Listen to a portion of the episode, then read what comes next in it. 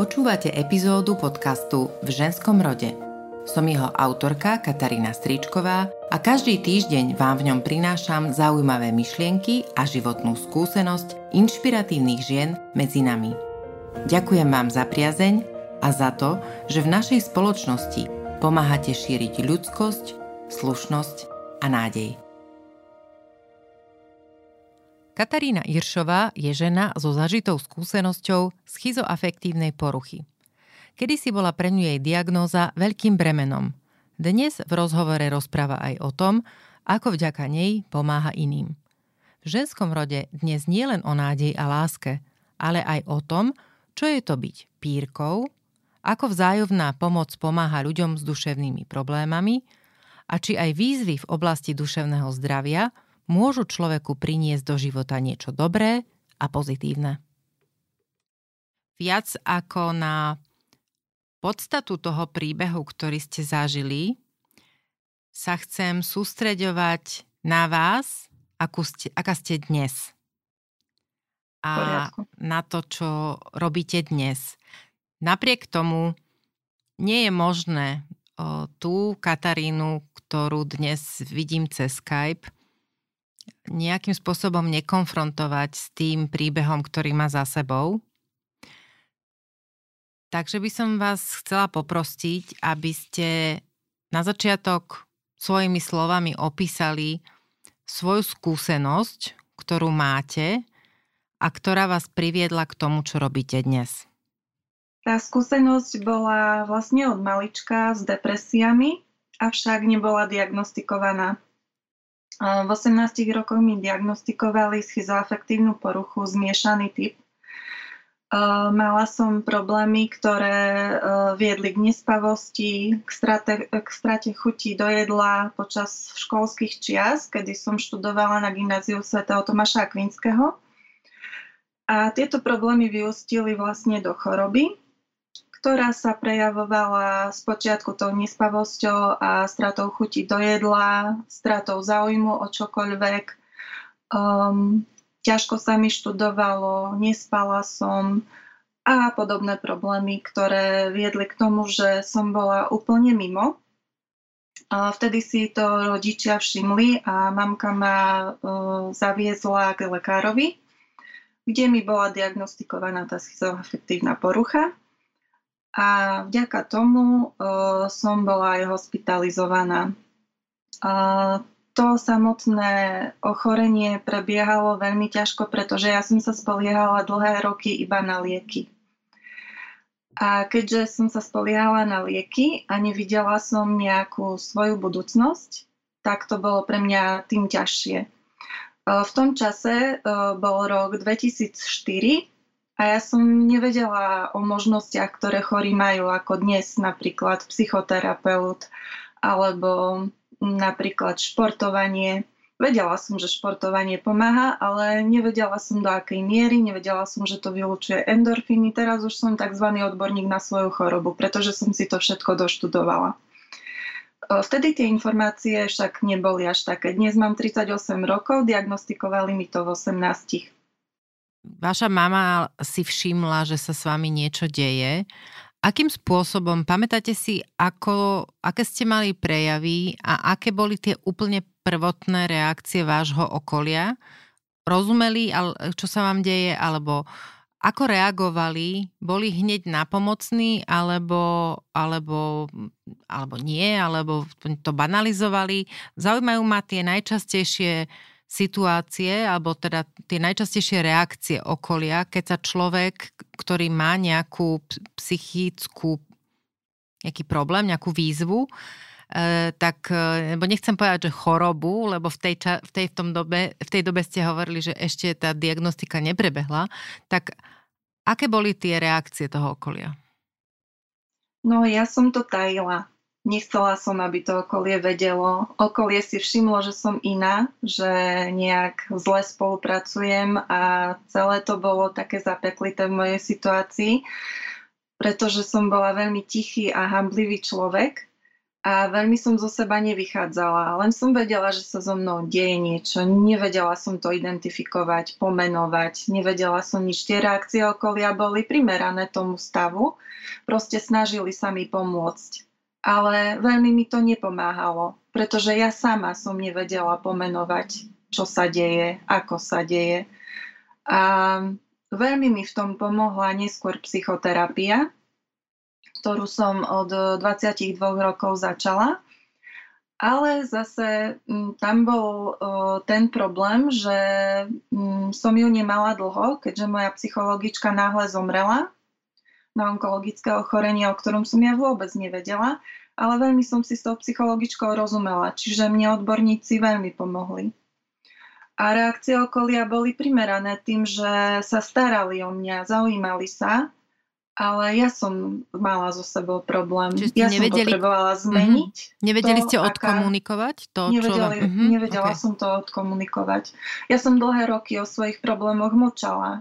Nevedela som, ako to mám pomenovať, čo mám robiť, kde sa obrátiť. Pritom to okolie bolo tak nastavené, že bolo celkom aj podporujúce, ale nevedeli ani o ničom je, keďže to dlhodobo nebolo diagnostikované. Snažím sa totiž, ako rozprávate, premyšľam o tom, e, ako to priblížiť ľuďom, ktorí môžu dnes zažívať podobné pocity, že cítia vnútri, že niečo nie je v poriadku, nevedia to pomenovať a akým spôsobom uh, vlastne nadviazať ten kontakt alebo požiadať o pomoc, tak aby to ne, neprišlo až do nemocnice a na, na, na hospitalizáciu, až do toho momentu. No, uh, v mojom prípade môžem povedať len z vlastnej skúsenosti, mm-hmm. ako to bolo v mojom prípade. Ja keďže som od malička bola introvertná povaha, uh, veľmi som bola zahľadená dovnútra, Nevedela som svoje pocity pomenovať, popísať, e, komunikovať. Bolo to kvôli tomu ťažšie. Hej. Neznamená, že iný introvert by s tým mm, mal problém. Ale ja konkrétne som s tým problém mala, preto to uh, dosiahlo týchto rozmerov. Mm-hmm. Hej, mhm. že dlhé roky ja som proste z rodiny, ktorá bola uh, dlhé roky takmer nefunkčná. Hej. Otec sa rozviedol s mamou v 18, keď som mala 18, ale uh, problém bol, že on odchádzal ďaleko do Bratislavy za zamestnaním. A mamka bola na mňa na sestru sama. Hej, čiže keď je takáto trošku dysfunkčnejšia rodina, tak uh, okamžite tie problémy môžu nastať. Hej, hlavne keď je dieťa introvertné, spolieha sa samo na seba, snaží sa, aby aj sestra bola v poriadku. Uh, ja som tam mala ešte problém uh, s obťažovaním uh, zo strany bratranca. A preto to bolo takéto zložité. Myslíte Hej, sexuálne že... obťažovanie, áno? Áno, sexuálne obťažovanie. Uh, takže mm, ono mohlo aj to spôsobiť to, že som bola taká introvertnejšia, hej, že vlastne nevedela som si s tým sama rady. Rodina si to všimla, síce videla, že som tichá, ale mysleli si, že ja to mám po otcovi, že je to genetického charakteru. Keďže som o tom svojom probléme nehovorila dlhé roky, tak to nemohli ani vedieť. Bojovala som s tým sama. Ako teraz vnímate spätne tú minulosť. Čo si z toho obdobia pamätáte? Z toho obdobia si pamätám, že eh, bola som tiché, milé, nenapadné dievčatko, dosť hamblivé, ktoré bolo veľmi často smutné a nevedela som komunikovať s ľuďmi. Vedela som len, že sa hambím, že som utiahnutá, ale nevedela som prečo. Potom som si uvedomila, že možno to je ten dôvod, že som bola sexuálne obťažovaná. S chlapcami som mala vždy problém, hambila som sa ich, cítila som sa nesvoja v ich prítomnosti. A takisto bol problém u mňa, že som bola katolicky prísne vychovaná A keď som sa dostala na gymnázium Tomáša Akvinského, tak to bolo už ťažšie, hej, že vlastne zalúbila som sa dosť vážne. Plánovala som, v, hlavu som mala v oblakoch, plánovala som svadbu a neviem čo všetko, všetko som si vysnívala. Lenže za tie 4 roky to bolo platonické z mojej strany a ja som si to vôbec neuvedomovala. Hej, len som si vysnívala svoje, a myslela som si, že keď si za tým pôjdem, tak sa mi to splní ako v rozprávke, lenže život taký žiaľ nie je. A v podstate tieto veci som v sebe tu tlala, s nikým som sa o tom nerozprávala. Ja som mala síce kamarátky, ale aj medzi nimi som bola ticha. Od uh, základnej školy sa stretávam uh, so štyrma, s troma kamarátkami, sme štyri kamarátky, ktoré sa stretávajú každý rok počas sviatkov, keď máme sviatky, narodeniny, meniny, tak sa vždy stretávame.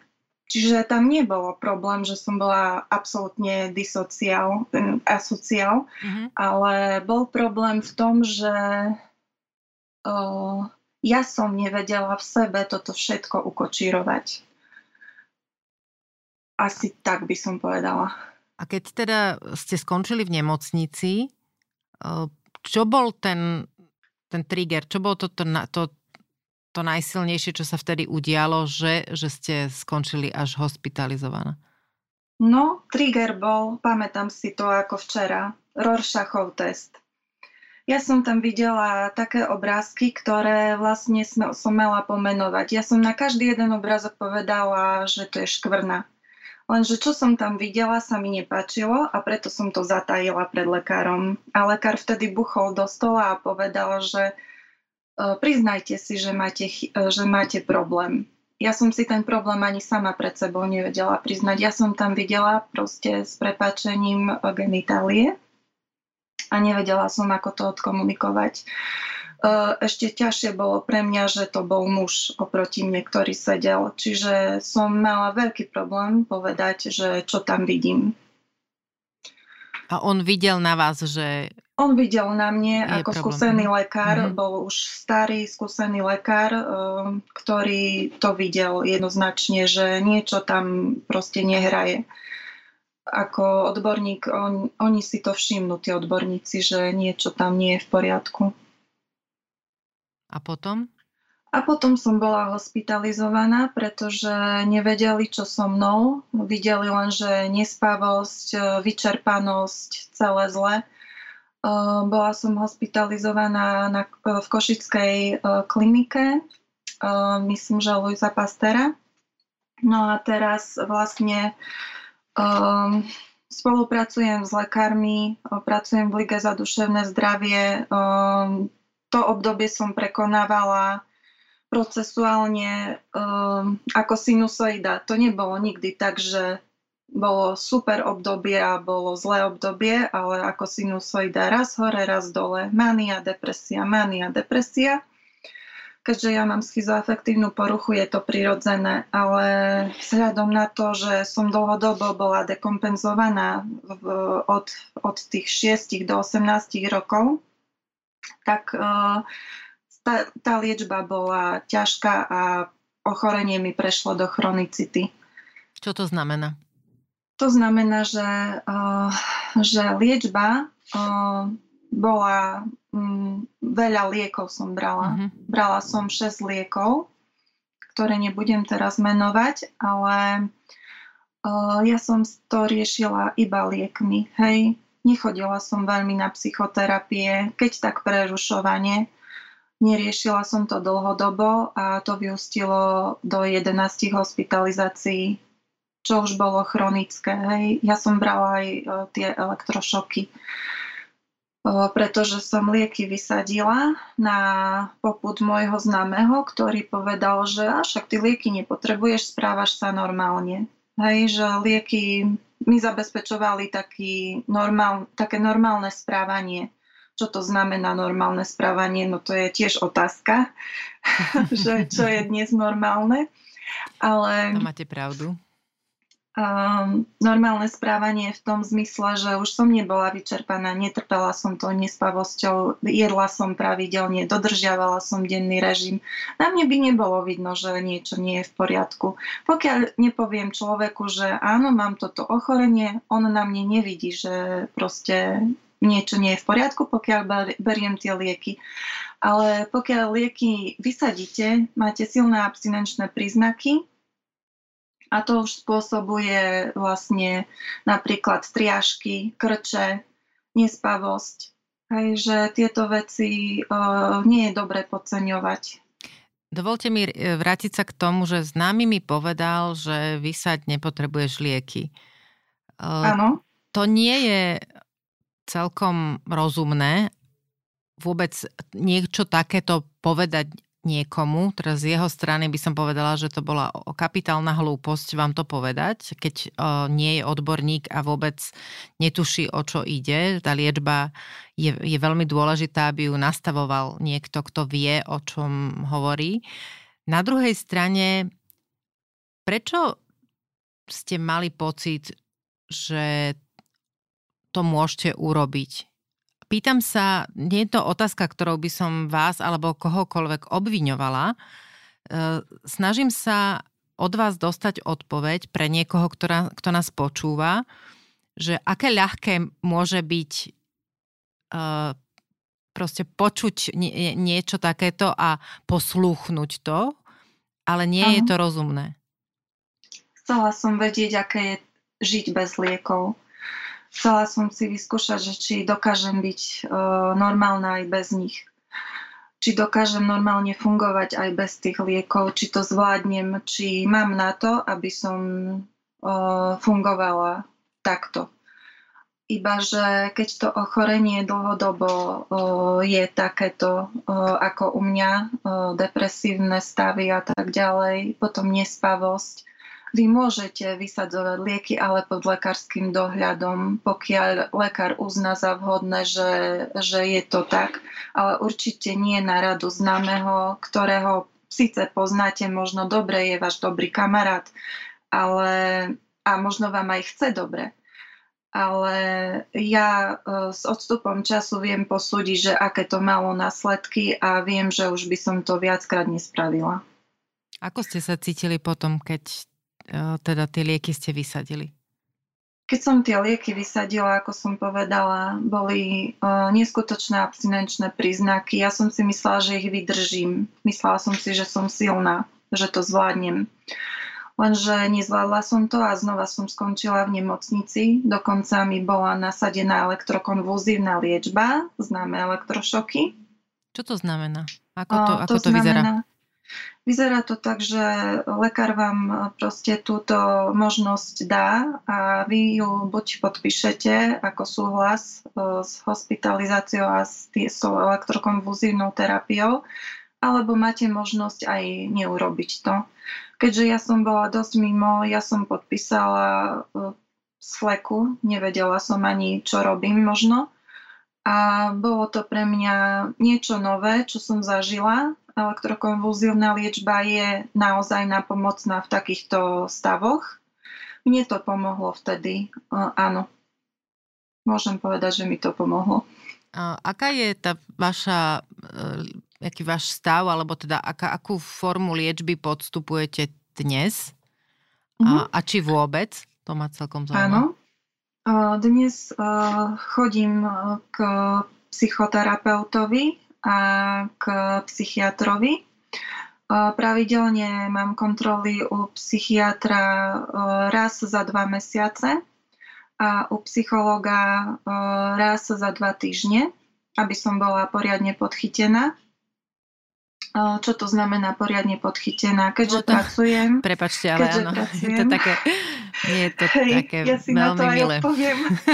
Keďže, keďže pracujem a moja práca spočíva síce v 4 hodinách denne, ale ja som uh, zvykla pracovať uh, aj dlhšie a nestretávalo sa to veľmi uh, s pochopením ani u zamestnávateľov uh, vlastne tá moja choroba.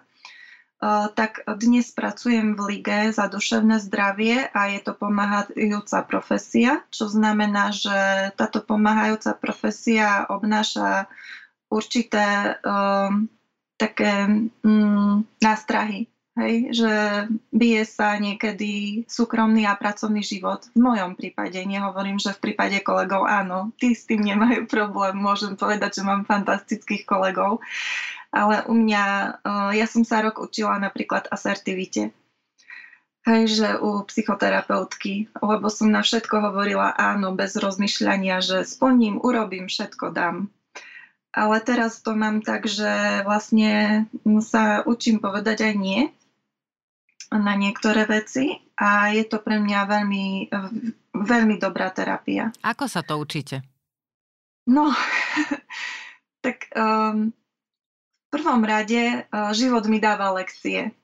Hej, že napríklad sú také výzvy, napríklad ako praxovala som v ZPP Radosť, v Košiciach. Je to rehabilitačné stredisko a ja som túto prax prerušila, keďže bolo náhle umrtie mojej príbuznej. Veľmi vážny onkologický problém mala, ale zomrela na COVID nakoniec.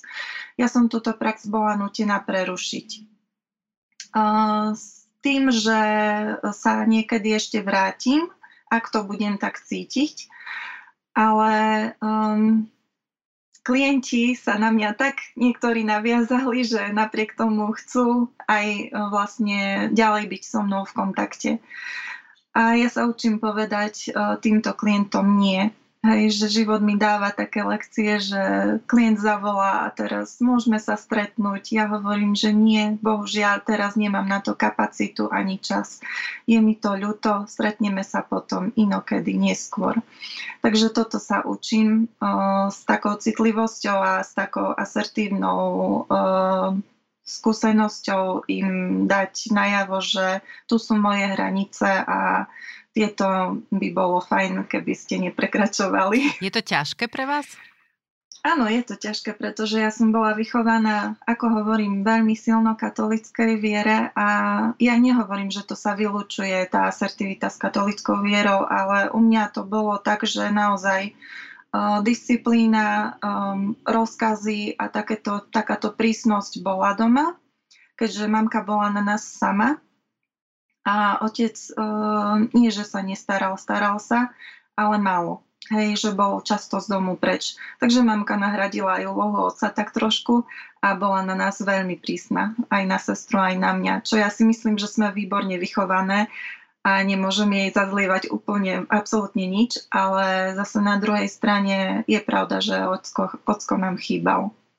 Čiže to uh, ako keby to poslúchanie alebo to vyhovenie, ako vedieť vždy vyhovieť tomu druhému, uh, bolo pre vás dôležité a naučiť sa rešpektovať uh, svoje vlastné hranice bola výzva? Áno, bola obrovská a zároveň naučiť sa rešpektovať aj hranice druhých, pretože um, ja som si myslela, že keď ja nemám hranice, tak aj druhí nemajú hranice a že láska je bezhraničná vec, kde môžem porušovať čokoľvek chcem. Ale to tak určite nie je. Ako vieme, všetko má svoje pravidlá. A no, tieto veci naozaj, keď sa vymknú spod kontroly, tak uh, môžu byť veľmi nebezpečné. Čo sa týka hraníc, tak naozaj nielen v rámci svojich hraníc, ale aj v rámci druhých som niekedy prekračovala medze. A to ma veľmi mrzí a za to sa aj verejne ospravedlňujem tým ľuďom, ktorým som ich prekročila. Ale na druhej strane mm, ani ma neospravedlňuje to, že som to mala ťažšie v živote, len si myslím, že bolo by správne, keby sa človek správal tak, ako má a tie hranice dodržiaval nielen svoje, ale aj tých druhých.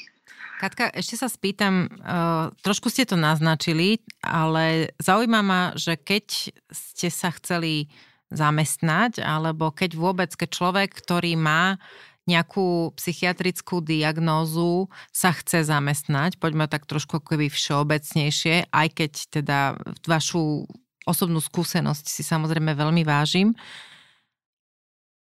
Je naša spoločnosť na Slovensku pripravená pri, prijať vlastne do zamestnania alebo medzi seba ľudí, ktorí majú takúto zažitú skúsenosť a psychiat- alebo psychiatrickú diagnózu?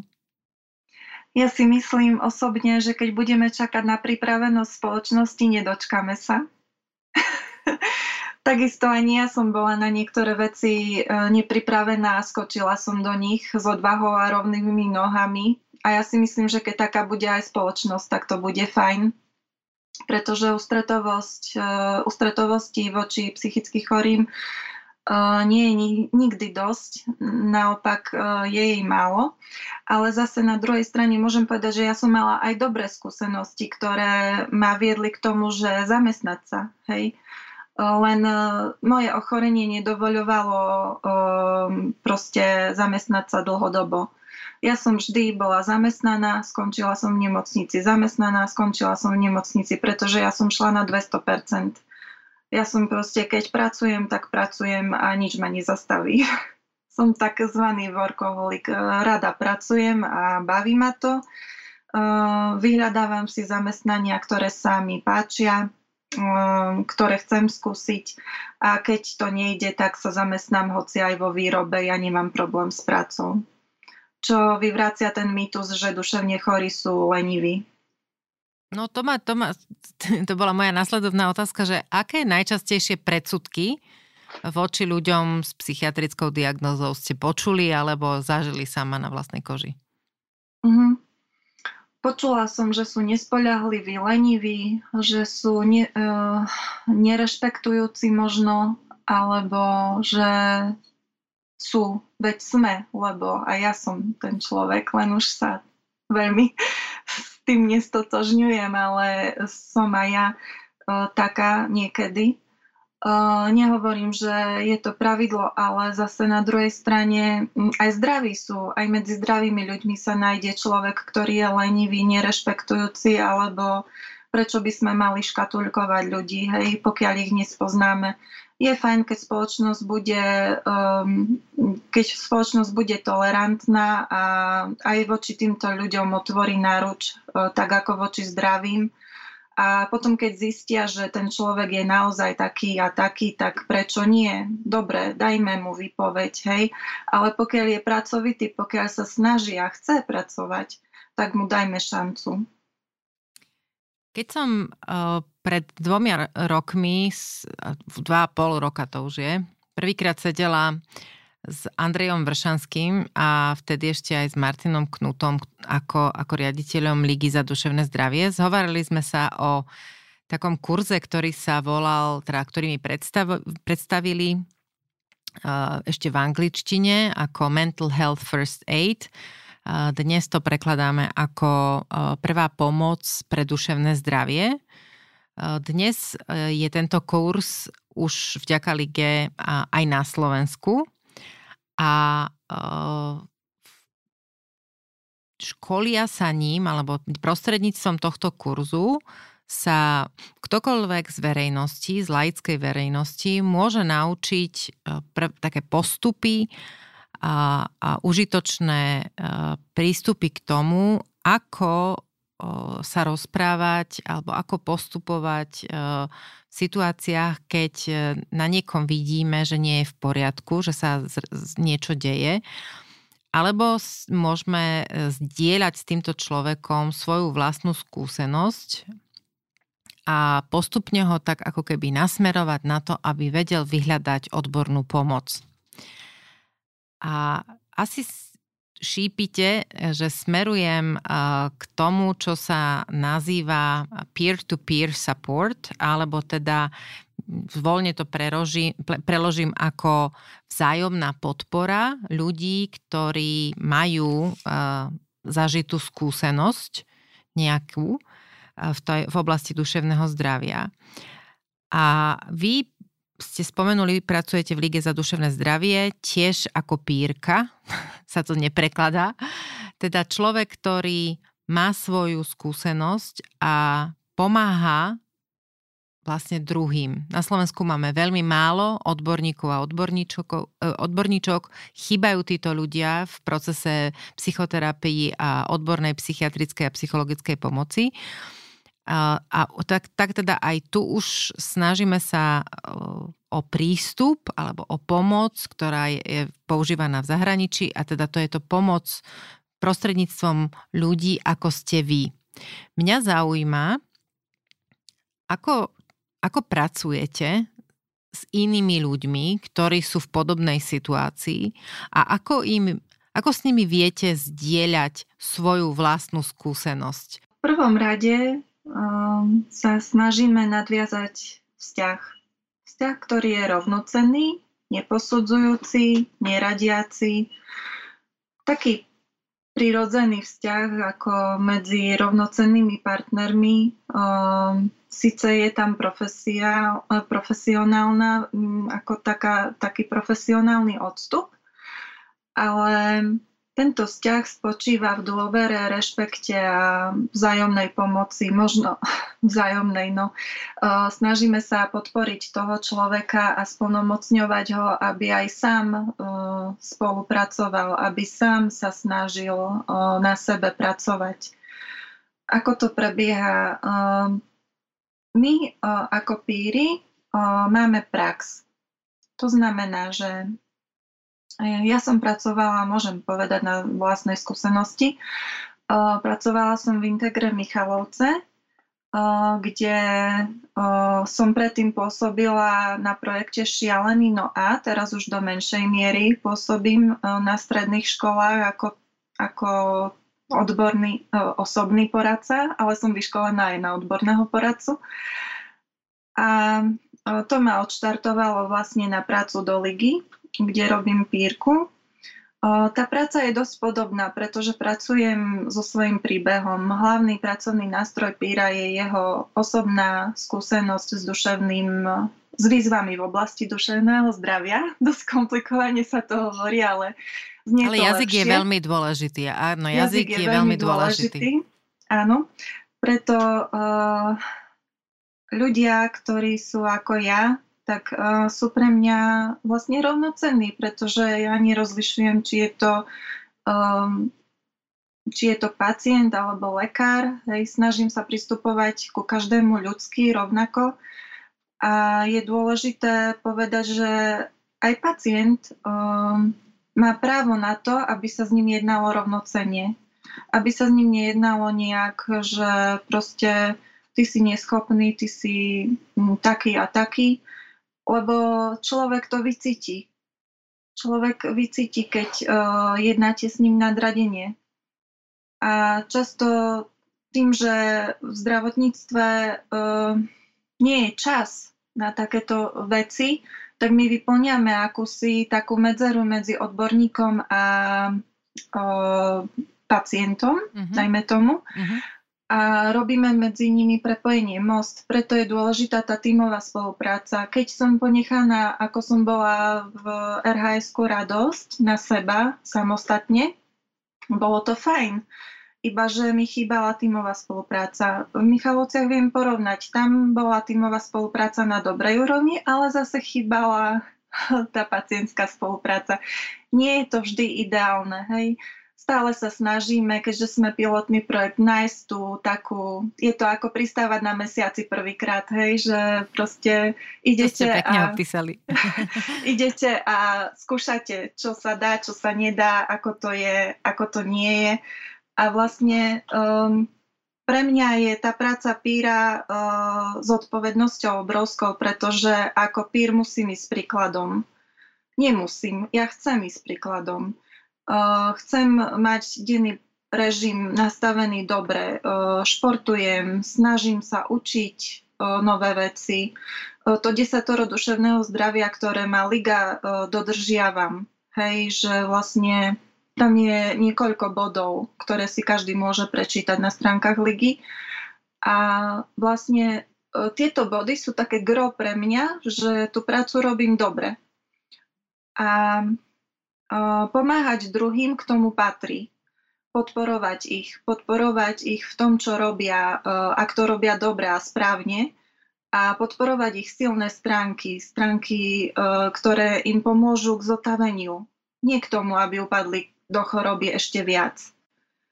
Takže to je tak obšírne povedané moja práca. Častokrát komunikačné zručnosti ja osobne mám s tým problém, lebo učili sme sa tzv. open dialogu uh-huh. na školeniach. A tam vlastne sú určité techniky, ktoré vám hneď nenapadnú, keď robíte s klientom. Aspoň mne. Uh-huh. Možno vám áno. Ale mne, mne hneď nenaskočí toto a toto sprav. Hej, že uh, mne uh, ako človeku, ktorý sa potrebuje učiť a vzdelávať, toto ešte chýba. Keďže som nepraxovala dlho takto, ako robila som dobrovoľníctvo, ale čo ja som cvičila s klientmi, e, dýchanie a chrb, e, cviky na dýchanie a na chrbticu. Ja som nepracovala s klientmi takto komunikačne. Mm-hmm. Ako áno, v rámci rozhovoru priateľského áno, ale peer-to-peer je prístup, ktorý je veľmi obsiahlý a je dôležité ho vedieť, naučiť sa ho, aby ste ho dostali pod kožu a nie každému je vlastný. Preto sú dôležité osobnostné predpoklady na túto prácu. Rešpektujúca povaha, empatia a tak ďalej. Hej, že ľudskosť, ľudskosť je dôležitá. A to, aby sme boli rovnocennými partnermi. Čo je pre vás možno ja neviem, najväčšou satisfakciou keď e, končíte takéto rozhovory alebo keď vediete takéto rozhovory? Čo vám to dáva? V prvom rade mi to dáva to, že aj ja môžem niekomu pomôcť, pocit užitočnosti. Dáva mi to pocit toho, že ja nie som tá dôležitá v tom rozhovore, ale ten človek, s ktorým hovorím, je vlastne... Uh, ja sa snažím tiež o tú rovnocennosť, vždy som taká submisívnejšia, je to pravda, ale je to moja cesta zotavenia. Ja sa takisto zotavujem z tej svojej choroby. Takisto nie som dokonalá, nemám všetky predpoklady, hej. Učím sa, snažím sa, chcem. A to je, to je tiež dôležité pri tej pírskej práci vedieť, že nie sme možno bezchybní, ale že napredujeme, snažíme sa zotaviť, pomáhame človeku, aspoň mu dávame nádej, keď už nič iné, že zotavenie je možné. Hej, lebo častokrát pacienti sa opustia, myslia si, že, že nie je už nádej vyliečiť sa No možno nie je nádej vyliečiť sa, ale zotaviť sa je nádej. Hej, že uzdravenie a zotavenie my veľmi rozlišujeme, pretože uzdravenie je naozaj to, že človek už tie lieky neberie. Ale treba pamätať na to, že aj my píry sme dosť zraniteľní, krehkí. Častokrát odborníci, nie častokrát, nechcem zovšeobecňovať, lebo pír nemá zovšeobecňovať, ale stáva sa, že, že proste na nás kladú nároky a nie sme ani my dokonali, hej, že vlastne, ako by som to povedala, že sme krehkejší ako, ako tí zdraví. Mm-hmm. A to, že od nás vyžadujú samostatnosť, zodpovednosť, toto, toto ako od zdravého človeka nás zrovnoprávňuje ale zároveň je to dosť pre nás náročné. Veľká keď, výzva. Keď tá, veľká výzva, mm-hmm. keď tá spolupráca nie je možno ideálna, hej, ale učíme sa. Samozrejme, že je to také, um, nikde to nie je ideálne, ale je super, že, že máme tu príležitosť a že môžeme na tom pracovať, aby to bolo také čo najlepšie.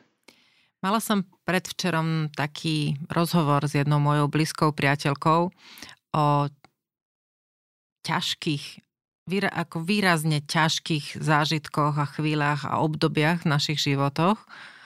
A obe sme tak skonštatovali, že keď to prejde, to najhoršie obdobie, kedy človek má to najväčšie zúfalstvo, tak eh, si tak dokáže povedať, že na niečo to bolo dobré a dokáže prísť k nejakým konštatovaniam, pokiaľ naozaj, že vyzrel ten človek, že na čo to bolo dobré. Dokáže ich pomenovať.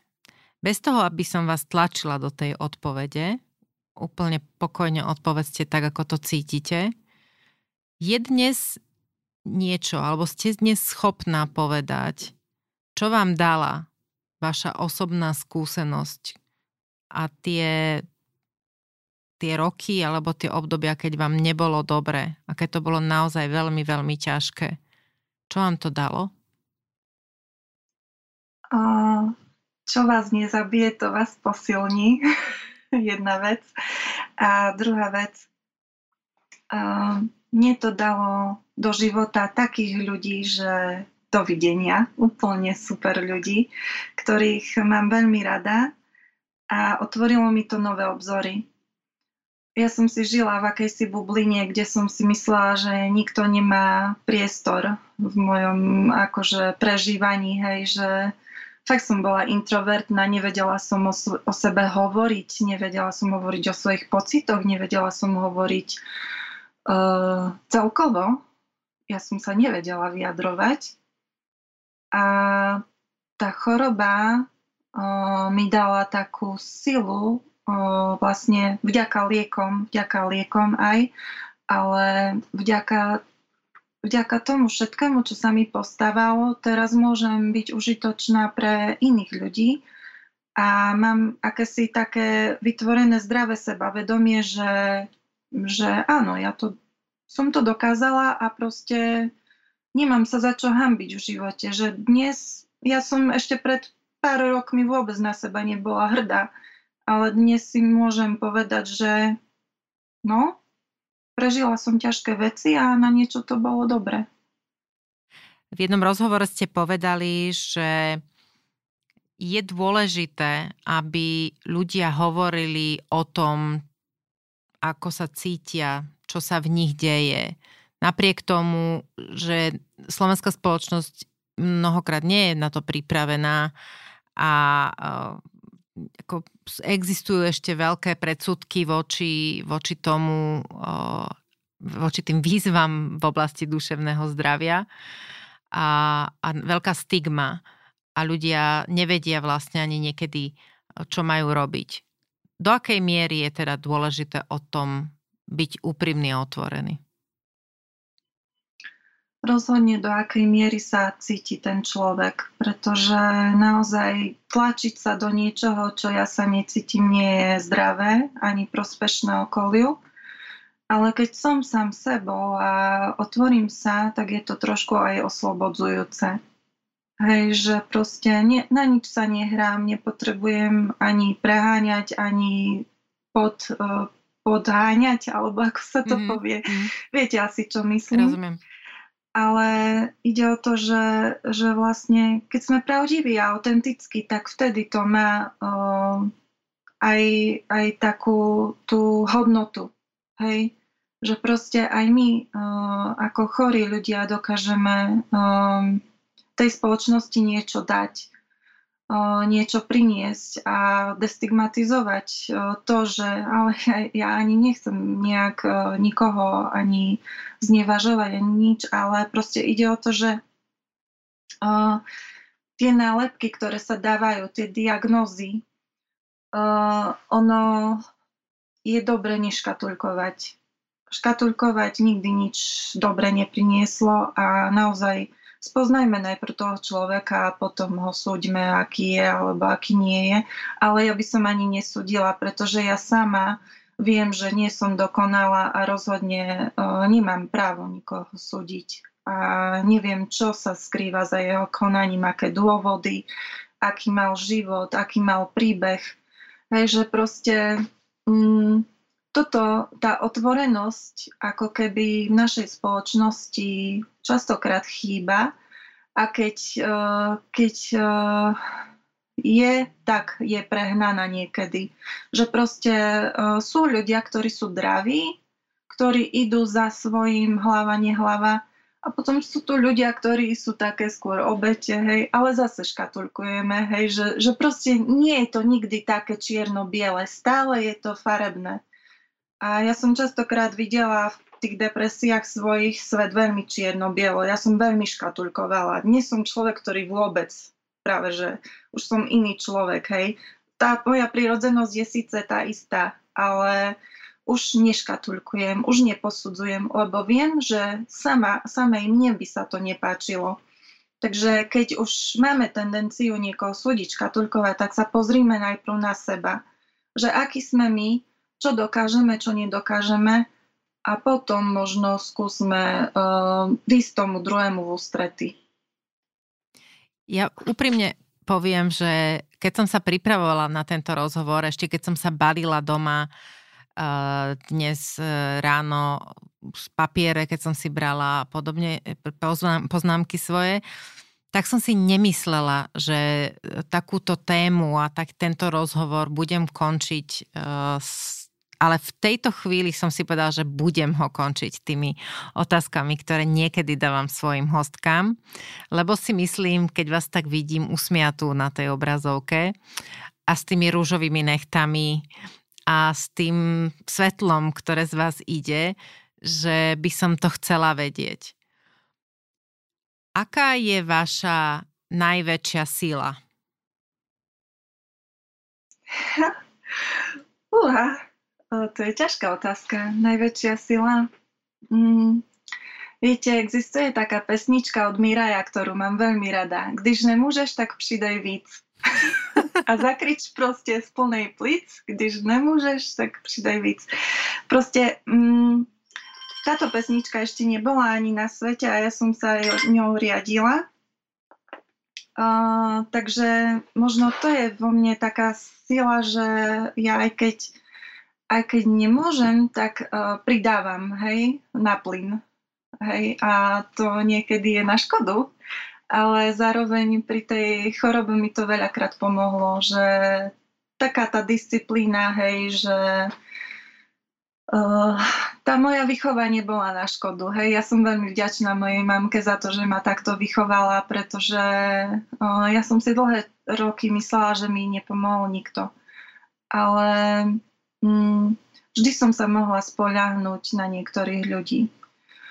A napriek tomu, že odišla moja rodina do zahraničia a bola som na chorobu kvázi sama, mne to pomohlo v samostatnosti. Ja som sa tak rozhodla. Nerozhodla sa tak za mňa ani mama, ani otec, ani moja sestra.